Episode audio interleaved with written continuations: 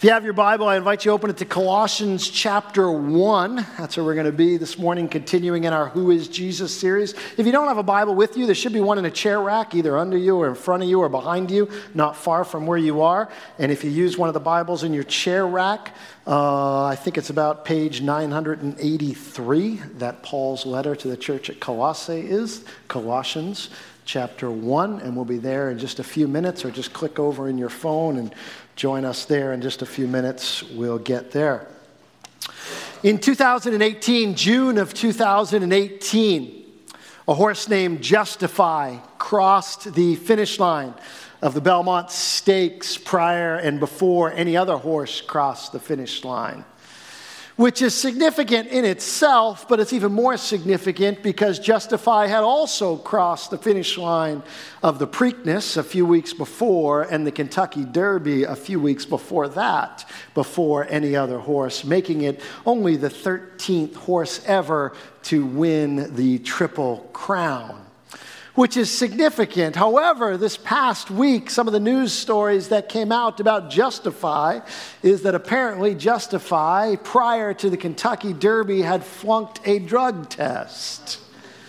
And thus the questions begin is it justified that Justify is a Kentucky Derby, Preakness, Belmont Stakes, and Triple Crown winner? And the conversations go on of whether the horse deserved first place. More recent than that, just a couple weeks ago in a triathlon in Tokyo, there were uh, two women that crossed the finish line before anyone else. And uh, as they were finishing the race in a show of friendship and in a show of camaraderie, they took each other's hands, raised each other's hands, and crossed the finish line together. And, uh, but the problem was those who were judging the race didn't know who was the winner. And so they went to a little known rule in triathlon competition, which says you must compete until the end and you cannot contrive a tie finish. And both runners were disqualified. And the third place runner then became the first place finisher. And the question becomes who actually was in first place? Sports, these discussions go on all the time. Who's the best? Who's first, right? Baseball, it happens. Uh, I remember a number of years ago, when Barry Bonds broke the home run record, right? I already see some eyes rolling, right? Is he really the home run leader or not? He was in the steroids era. He used things that uh, were banned substances. So is he first on the list or is he not? Happens in baseball. Happens in football when you get these deflated Actually, it doesn't happen in football. I've never heard of it happening in football, so forget football. There's all these conversations who's the best, who's the GOAT, who's the first, who's in first place, right? Who's in first, and do they deserve it?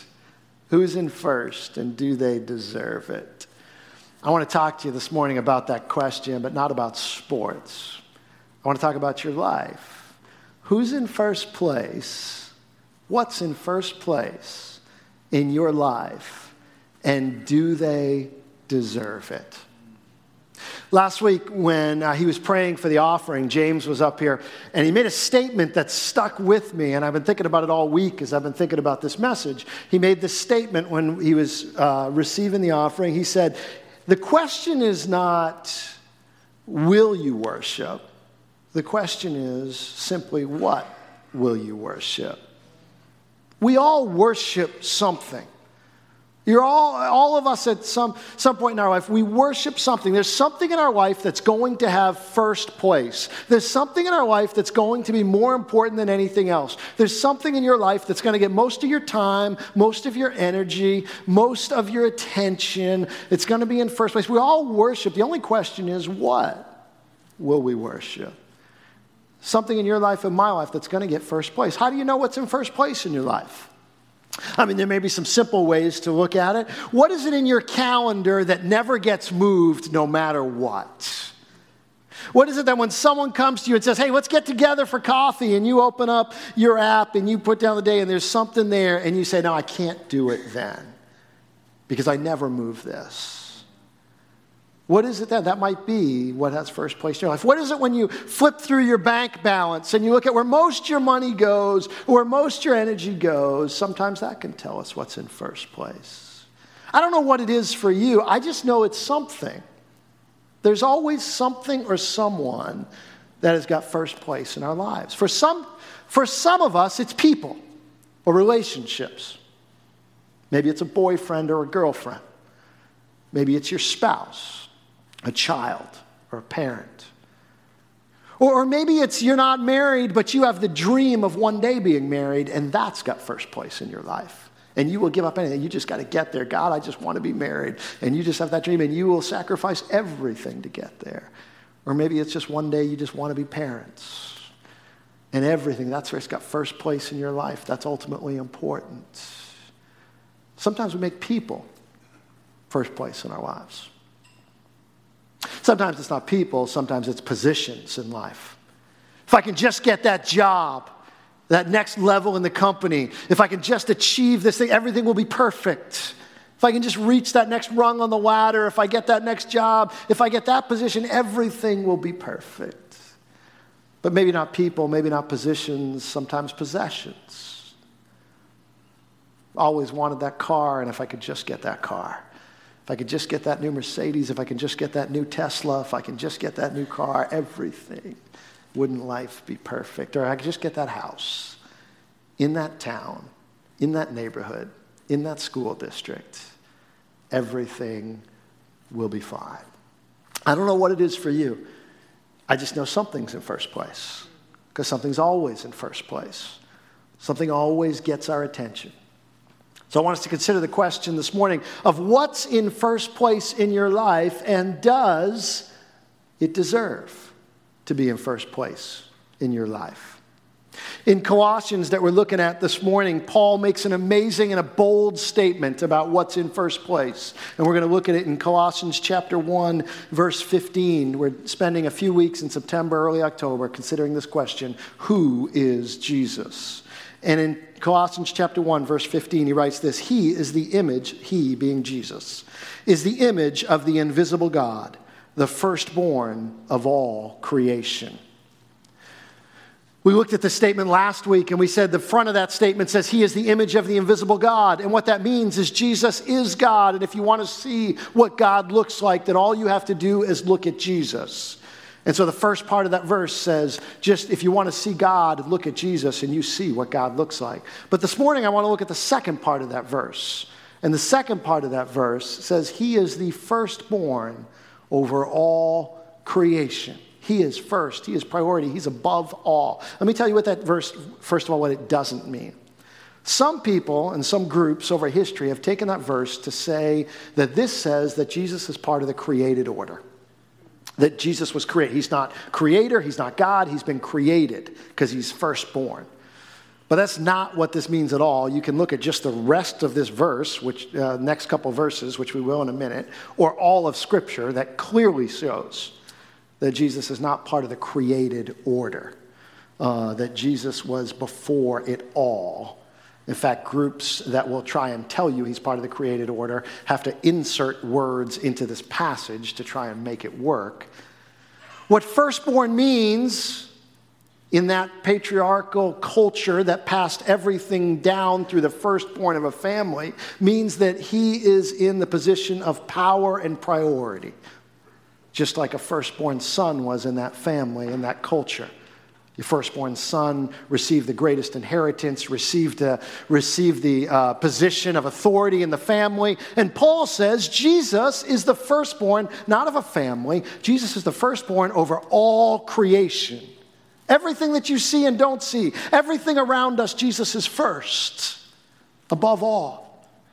And so, if you and I are a part of the created order, and we are, what Paul is saying is he ought to be first in your life too that of all the things that you could put first in your life, the one thing that is first in creation and should be first in your life and my life is Jesus. That's what Paul's arguing. But the second question is well, yeah, Paul, okay, you can say that, but does he deserve it? Why would you say that? Does he deserve first place? And I just want to look quickly at the next few verses where Paul gives three reasons why Jesus deserves to be first, not only in creation, but first in your life and first in my life. Paul lays it out in the next few verses. He says this. So, verse 15 says he's the firstborn of all creation. Verse 16 says, For by him all things were created, in heaven and on earth, visible and invisible, whether thrones or dominions or rulers or authorities, all things were created.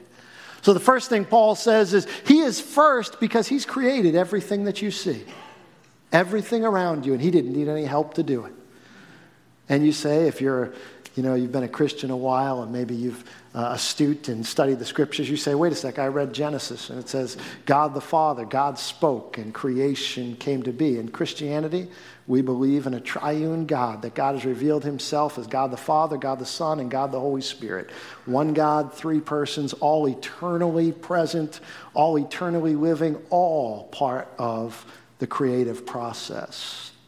Such that in Genesis chapter 2 and 3, when humanity was created, God said, Let us, the triune God that exists in holy relationship and eternity, make God. Let us make man in our image. Who's our? God the Father, God the Son, God the Holy Spirit. Let us make man in our image. And God the Son was existent and part of the created uh, order from the very beginning and everything we see around us. Paul says he's first because he created everything and he didn't need any help. You know, sometimes when we say we make something, we don't really mean we made something. I went over at someone's house one time and I saw this beautiful shed in the backyard. And it was a beautiful shed. It was a big shed it was like I had man envy about this shed. He had his tools in it, he had his wood shop in it, and I thought, man, this is a great shed. He said, Yeah, I built that shed when we moved in the house. And I thought, I knew you were a talent. You built this shed? I was like, I knew you had some skills, but this is impressive. And we started talking a little more, and it became apparent that what he meant was I had this shed built, that I had designed it, paid for it, and I built the shed. And we do that sometimes, right? You talk to someone who built their own house. Says, yeah, we built our own house. Now, you don't for a second think that they got hammers and nails and went to the Home Depot and came out and built their house. And even if they did, you don't think they grew the trees, milled the wood, smelted down the metal for the nails, and built their own house. And even if they did, you don't think that they created the photosynthetic process that grew the trees. Like, we always need help at some level. What Paul is saying about Jesus is it's not like that. He made it all and didn't need any help. He created the whole process, everything seen and unseen, everything you can touch, every beauty, everything you look at. Jesus made it all and he didn't need any help. And so, because of that, Jesus is the firstborn among all creation. He's made it all. And so, that's why he deserves to be first place. But he goes on. He says, There's a second reason why Jesus deserves to be first place. All things were created through him at the end of verse 17, and also all things were created for him. All things were created for him. The only reason anything you see around you exists is because God wanted it to. Because it's been created for His pleasure. He wanted it to. The only reason we see the, the nature and creation around us, the only reason we have this, this planet orbiting around this sun in this, in this galaxy, in the universe of billions of stars and suns, the only reason we're here is because God wanted it to. And He chose. And he created it for himself. And he created it for his own pleasure because he wanted it. And you can hear that. And you can say, well, isn't that selfish of God that it's all for him? It's not for me, it's all for him. It is all for him. But here's the amazing thing about God it's all for God, but God is for you. God is for you. He, wa- he created you. And he wants you to flourish, and he wants to be in relationship with you, and he wants you to know him. And he visited this planet and came here as God the Son so that you could see and know him, and you and I could see what God is like. It's all for Him. But the amazing thing is, this God who it's all been created for is for you and for me. He loves you. And He came to this planet to prove to you and to show you the extent of His love through His Son, Jesus Christ. It's all for Him, but He's for you. Paul says, because it's all for Him, He should be first. He's the firstborn among all creation. But there's a third reason He gives. It's by him, it's for him. And then look at verse 17. And he is before all things, and in him all things hold together. And he is before all things. I'm not going to sit on that point too much, but I will tell you that there are groups uh, that, that the ones that try and say that Jesus is part of the created order, they try and insert the word other in there. He is before all other things. Um, it's not there um, to try and fit this theology that Jesus was created, but he wasn't. He's God, he's existed from eternity. He is before all things, and in him all things hold together. Paul says the reason Jesus can be first, and the reason he's the firstborn over creation, because he holds it all together. He holds it all together. Do you ever pull something out and not realize which one can I get? And not realize how much was dependent on it? Do you ever pull one little thing out and everything else kind of falls apart? How many of you played this game, right? How many can I pull out before it falls, right? pull them out. I'm not. Uh, I told the ushers it's going to be a test for them today to bring it on and off the stage, and if they can't do it, they can't be an usher anymore. But then, but then Ron told me we'd have no more ushers, so going to have to pull something out and realize, not realize how much is holding together. Happens, right? You don't realize always the significance of something, even something that you don't even notice. I was this summer, I was installing a shower valve and I was replacing the shower valve. I'm not a plumber, by the way, but I'm replacing a shower valve. And I take the thing apart and I go and buy the part and I'm going to put it back together and I put the shower valve back in and I screw all these screws back in and I put it back together just the way I figure I took it apart. And then I'm looking at directions and they say there's this one little pin clip that you're supposed to, I mean, it's a two cent piece of metal. You wouldn't notice it if it was sitting on the carpet in front of you. It's a tiny little piece of metal and I didn't have it, couldn't find it, lost it. It didn't come with the part. But I said, I got screws in there. I've got it bolted in. I've got the plate on there. There's no way this little two cent piece of metal can make any difference whatsoever in this shower valve. And you know I was wrong, right?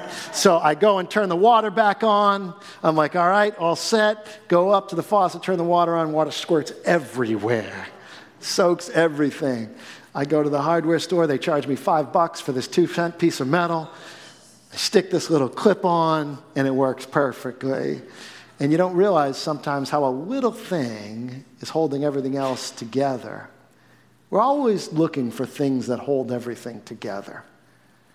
I think a lot of people in our world take notice when something seems to hold everything else together. This happened, I think, in the last month or so. Have you heard about uh, the fires in the Amazon forest? Right, the fi- yeah, I haven't heard about much about in the week, last week or two last few weeks. But a few weeks ago, about a month ago, heard all, that's all I heard about on the news was the fires in the Amazon forest. Time magazine ran a cover article about the forest and the earth's lungs are on fire and celebrities are tweeting about it and Instagram posts and what are we going to do? Because we think we've discovered something that holds everything together. And if there's a problem with this, everything's going to fall apart because the article said that the Amazon forest supplies 20% of the earth's oxygen. So we can't let the forest burn because it holds us all together. If there's no forest, there's no us. And so we're all on board. The only problem is some scientists came out and said that's just not true. The Amazon forests don't supply 20% of the Earth's oxygen. In fact, if they supply any, it's negligible and probably even a draw on the Earth's oxygen. And all of a sudden, no one's tweeting about it. No one's talking about it anymore because I guess that's not what holds everything together. Apparently, you would miss Amazon.com more than you miss the Amazon rainforests.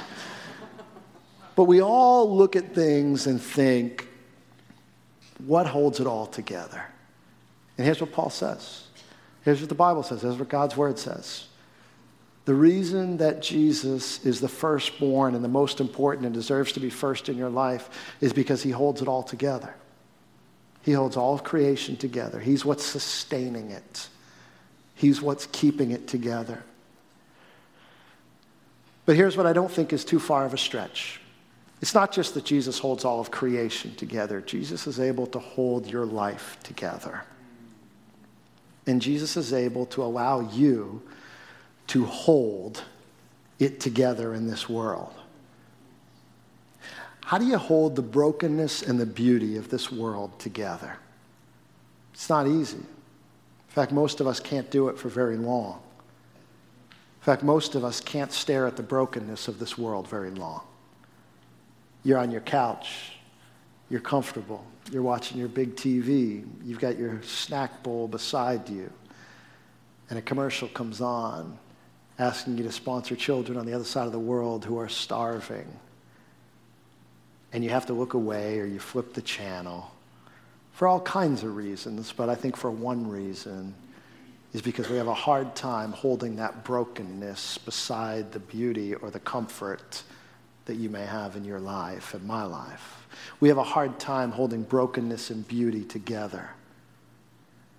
And yet, Jesus, I think, allows us, not because he makes the brokenness okay, but because he makes a way and is making a way for the brokenness to be healed, because he made it all and he can remake it all.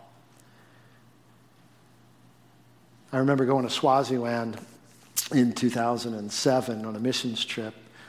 And when I went, I expected to see the brokenness of the world.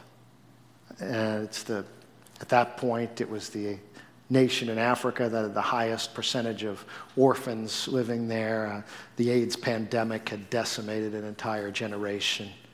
And I expected to see the brokenness, and I did. I saw kids living in junkyards and finding food in dumps and all kinds of stuff. What I didn't expect was the beauty. What I didn't expect is to get off the bus. I don't know why I didn't expect it, but I was so focused on the brokenness that I didn't realize that Swaziland, Eswatini now, is a beautiful country. And there's mountains, and there's green fields, and then there's this beautiful mountainside and a dingy dump where kids are scrounging for food beside it. And how do you hold beauty and brokenness in the same world. Most of us can't do it.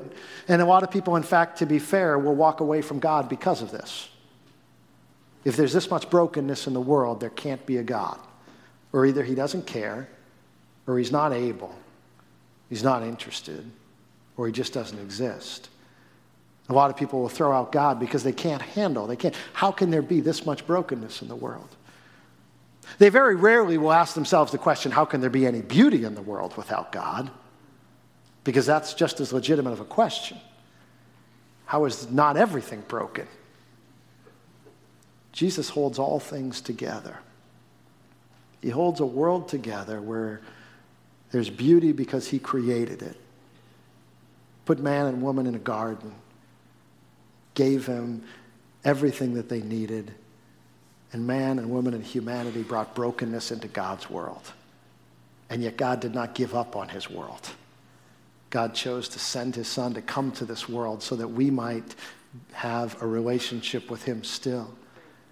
Brokenness and beauty together, Jesus is able to hold that together, not because he's okay with it, not because he's not doing anything about it, but because he's in the process of renewing it. And that's what started with Jesus coming to earth this renewing of all creation. The fact that he makes all things new and that one day there will be a complete new heaven and earth.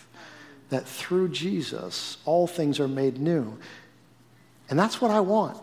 And I don't want man's solutions, I want the manufacturer to fix it. I don't want aftermarket parts. And that's what God's saying that He is above all. He made it all. It's all by Him, it's all for Him. And it's all held together in Him. The question is then what's first in your life? And does it deserve to be there? Paul says that what ought to be first is Jesus Christ. And the reason is Because everything you see around you is by Him, everything is for Him, and everything is held together in Him. Whatever you have in first place in your life, can it do that? Can it hold all? Does it hold those things together? Can it answer the big questions in life? See, Jesus is the answer to life's biggest questions. And here's some of the biggest questions in life that you will face at times. Go back to those first slide, John, with all the second. Yeah, who's in charge? Where's it all from? What's it all for? And how is it all connected? These are questions, these are the big questions of life. And whatever's in first place in your life, whether it be a person or a philosophy or a religion or a possession or a position, what Paul's saying is the reason he says Jesus is first is because he answers all these big questions in life. And if you're here today and you're not a follower of Jesus, you're a seeker, or someone just invited you, I think you came on a great day because here's the answer to why followers of Jesus act the way they do. Here's the reason that followers of Jesus would make so much of Jesus. Here's the reason why we gather. Here's the reason why we give. Here's the reason why we go. Here's the reason why Mike and Eve Brooks would leave a comfortable career in the Air Force to go fly little puddle jumpers off East Africa and Indonesia to bring the gospel there. Why would you do that? Because Jesus is first and because it's all by him, for him, and held together in him. Here's the reason why a group of people would sit here and willingly live below their means so that they can give beyond all limits, so that they can see the gospel go out, not just around the block, but around the world, because this is what we believe. Here's the reason why we voluntarily live in submission to God and whatever He says, we follow, even if it always doesn't make sense to, to the world around us what we think. Why would you do that? Because here's what we believe Jesus is above all. Because it's all by Him, for Him, and He holds it all together. And so when you and you're here and maybe you're not a follower of Jesus and you say, why do these crazy Christians act like this? Because here's the belief that we hold that Jesus is over all of it and we put our faith and our trust in Him, He answers the big questions of our life. And so He's first in priority in our lives. I don't know what answer you have looked to in your life to those big questions. I don't know what it is that you've put in your life in first place. But whatever it is, it needs to be able to answer these big questions in life if it's going to be in first place. If it's in first place, you're giving your life to it.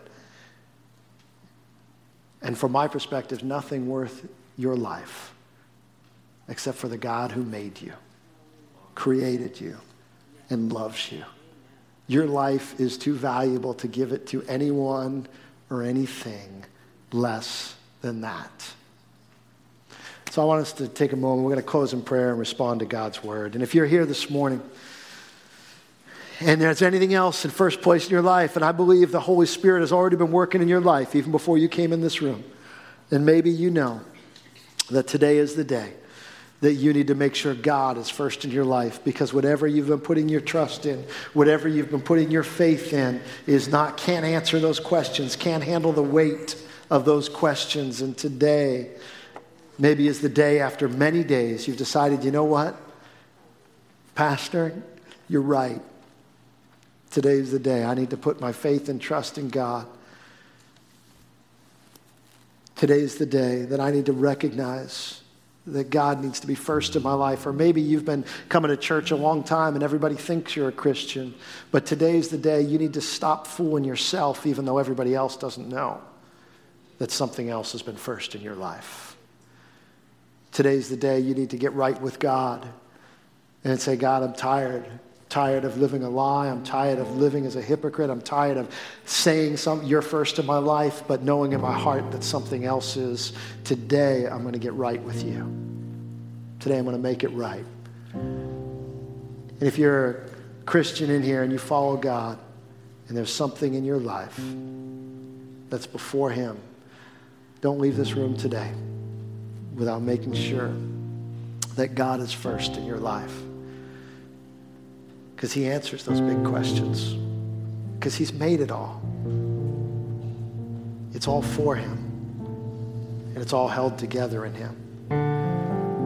And when you come to Him with your pain and your brokenness, He's not, able to, he's not only able to handle it, He's the God who makes all things new. He's able to recreate and give you what you need. But if that's you here today and you say, I want to put God first in my life, He has not made it complicated. There's a little prayer on the back of your Connect card. I'll read it for you. You don't have to turn there. Simply says, Thank you, God, for loving me and for sending your Son to die for my sins. I repent of my sins and receive Christ as my Savior. And now, as your child, I surrender my entire life to you. And that's what it's about, living for God, that my life is yours, God. All I'm doing is recognizing what has always been true. Everything I've received is a gift. And I want to live my life for the gift giver. Father, I pray for men and women and young people in this room right now. First, Lord, I want to pray for those of us who call ourselves Christians we have put something else in our lives ahead of you. Forgive us, Lord. We've put money, comfort, possessions, positions, people. Lord, all kinds of things creep into our heart. And they try and take first place. Lord, I ask, we ask your forgiveness, and we ask that you would help us to daily make sure that you are first in our lives in every way and in every place. And I pray for those men and women this morning who have not known you, but today want to make you first in their life. May this day, as they take a step towards you, may you just be faithful to your word. You said if we draw close to you, you will draw close to us.